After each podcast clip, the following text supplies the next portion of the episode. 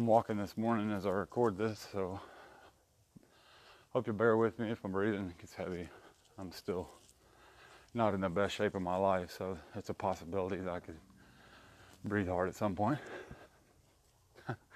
or at every point. But I just I just was uh, shared a message from Dr. Tony Evans that by a fellow brother in Christ and man, it was so encouraging. Um, I want to not, I'm not going to copy it or anything like that. It just really got my mind to thinking and a place where my heart's already been and currently is because we have this enemy that hates us. Uh, the Bible tells us in First Peter that we have an adversary, the devil, who walketh about as a roaring lion seeking whom he may devour. And, and certainly, as believers, we got to be sober and be vigilant, as his word says. We have to be on, on guard for that. But there's a difference in being sober and vigilant and crippled with fear. And I think for me, crippled with fear is a better description of for far too long in my life I handled the enemy. The Bible tells us he wants to destroy us. And so it's, it's funny how he, actually, there's nothing funny about it. But he's subtle, just as he was in the garden. His, his tactics have not changed. But he will he'll narrate to us. You see, Satan does not have a nine foot demon with a sword waiting outside on our doorstep in the morning when we go to work, ready to just destroy our lives.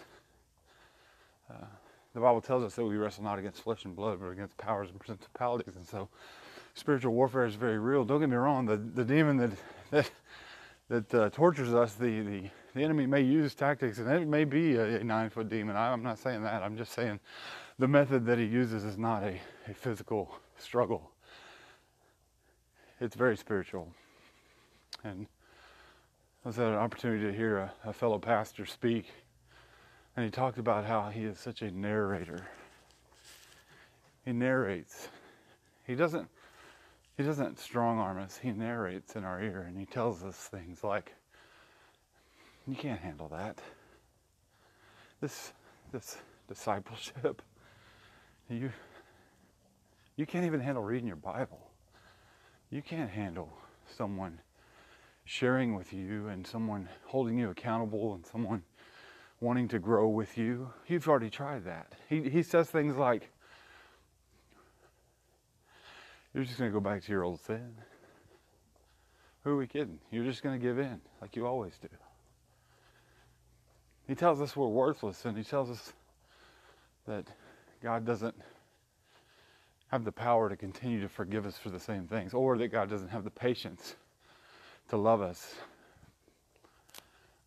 even though we fall into the same things over and over again. You see, this message brought to mind and a, a thought.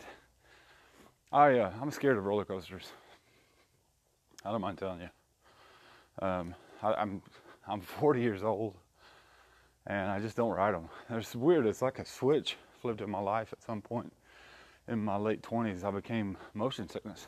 I mean, I, mean, I didn't become motion sickness. That's pretty um, incorrect. But I became subject to motion sickness and swinging and spinning motions will make me nauseous.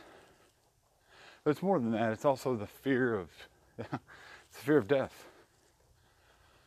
It's a big fear.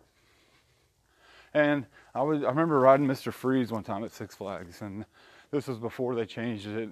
You know, if you ride Mr. Freeze today, it's different than I'm going to describe it.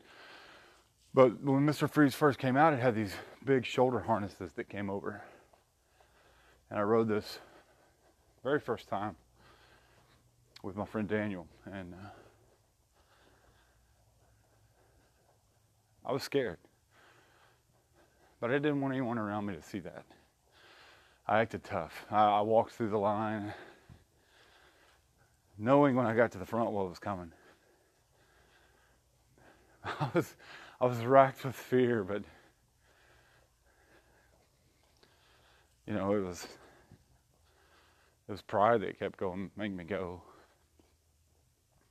There's, a, I mean, we could take this, this story a hundred different ways, but the way I want to take it today is that when we got in the ride and the ride started, it shot us out of this tunnel. You go from zero to sixty in like, you know, three seconds, or I don't know. Felt like a half a second, honestly. But I had this trick that I'd learned with roller coasters, and that is I focused all my strength into holding on to the harness that had me locked in. These big shoulder harnesses, I had them gripped so bad that when I finished the ride, my hand was cramped. I mean, I was holding on for, for dear life. Just sometime later, I was thinking about that experience and I was thinking about God's love for me and God's care for me in relation to my enemy. You know, Jesus tells us that we're in His hand, and His hand's in the Father's hand, and there's no one that can pluck us out. Paul said that what can separate us from the love of God? Trial, nor persecution, nor famine, nor peril, nor sword, nor any other creature can separate us from the love of God crippled with fear and holding on to. And I think that's the mindset that some of us have is that we've got to do the best that we can. We've got to hold on as tight as we can. in actuality, we're not holding on. He's the one doing the holding. That shoulder harness on that ride wouldn't let me out, even if I wanted out, until the ride was over. Until the, until the determined end of the ride it wasn't letting me go. This life is a lot like that. The Bible tells us that it's appointed unto man once to die, and after this, the judgment. And the enemy can come at me with, with everything he's got. But until it is the determined end of my life, I will not be plucked out of the Father's hand. I can't be destroyed. I can't be downcast and, and, and made worth. I can't, I can't be this, even this physical body cannot find its end until God says so. So, no matter what circumstance I come up against, knowing that He has already given me the victory in Him spiritually, and I find eternal life in Him through His Son, Jesus Christ, the only way, the only truth, the only life. There are no steps. There are no there are no programs. There are no. I mentioned the Westminster Catechism yesterday in my podcast, and I didn't. You know, the the sometimes the, you can eat the fish and leave the bones, and I didn't want you to think that there's steps that you have to take and and progressions that you had to get to Christ. No, it's not that at all. It's not that at all. It says in Ephesians chapter 2, the Bible says in Ephesians 2, For by grace he saved through faith, and that not of yourselves. It is the gift of God, not of works, lest any man should boast. I can't work hard enough. I can't hang on tight enough to find salvation through Jesus Christ. He's already provided it. He's already, I love what Tony Evans says about grace. He says, He's already provided it. These are riches, these are blessings, they've already been provided. If you can work for them, it no longer ceases, it, it no longer is grace. It can't be grace if we work for it, it's free. And so, because of that perspective, because of that truth, I don't have to go through life crippled in fear because of my enemy. I don't have to worry about what's to come because my Father already knows. He already knows. Whatever God's calling me to, He's already preparing in me the ability to do it.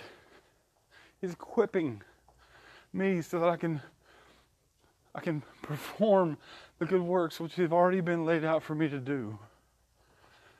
As I grow closer and closer to Him and become more and more like Jesus, more conformed to the image of Christ, as Paul would say. That song Zach Williams sings, Fear is a Liar. It's pretty spot on. Don't let it cripple you. Don't let fear take you from doing what God wants you to do. God doesn't make wrong phone number calls. He doesn't get wrong numbers. If God's leading you to do something, He's already got the ability and the preparation for you to accomplish what He's calling you to do. He's already got it. God doesn't make mistakes. Don't let fear take you away from the purpose God's called you to.